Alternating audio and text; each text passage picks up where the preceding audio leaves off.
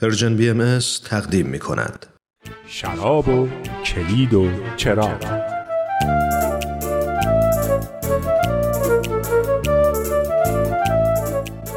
عید رضوان بر همه شما مبارک در این روزای عید با مجموعه برنامه های شراب و کلید و چراغ در خدمتتون هستم حالا چرا شراب و کلید و چراغ؟ ببینین می‌تونین حدس بزنین؟ می‌خوایم با هم به کاوش در یه سوال بپردازیم اینکه چرا باید از قوانین و احکام خاصی پیروی کنیم و چرا اعتقاد به یه دین همیشه با پیروی از اوامر و احکام خاصی همراه بوده. احکام خاصی که تعیین می‌کنن آدما از چه چیزایی باید پرهیز کنن تو روابطشون چه اصولی رو رعایت کنن تو ازدواجشون تو تربیت فرزندشون و دست آخر تو به خاک سپاری عزیزانشون. علت و حکمت وجود این احکام چیه؟ بیتورت لازم میفرمایند برای حفظ سلامت جسمانی و اقلانی بدیهی است که نمی‌توان قوانینی را که بر عالم مادی حکم فرماست نادیده گرفت.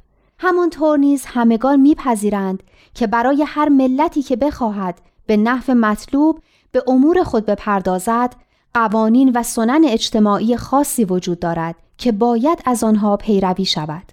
به همین نحو قوانین و اصولی وجود دارد که بر حیات روحانی ما حاکم است.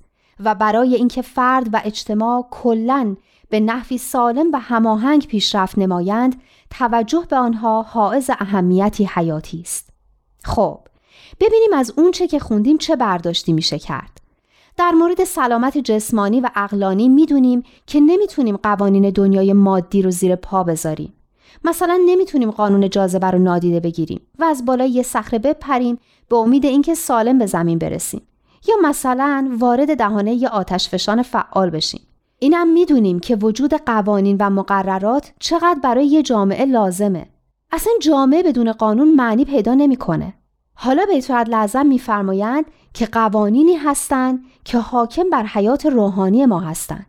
قوانینی که اگه فرد و جامعه بخوان سالم و هماهنگ پیشرفت کنن نمی‌تونن اونا رو نادیده بگیرن. لزوم این قوانین روحانی و اخلاقی در این روزگار که دنیا هر روز داره با بحران تازه روبرو میشه بیشتر از همیشه احساس میشه هر روز بیشتر احساس می‌کنیم که بدون اتحاد و عدالت و تعهد به خیر و مصالح همه نوع بشر چه سرنوشت شومی می‌تونه در انتظارمون باشه. احکام و تعالیم عاملی هستند که به ما کمک می‌کنن زندگی فردی و اجتماعیمون رو در چارچوب این اصول روحانی سامان بدیم.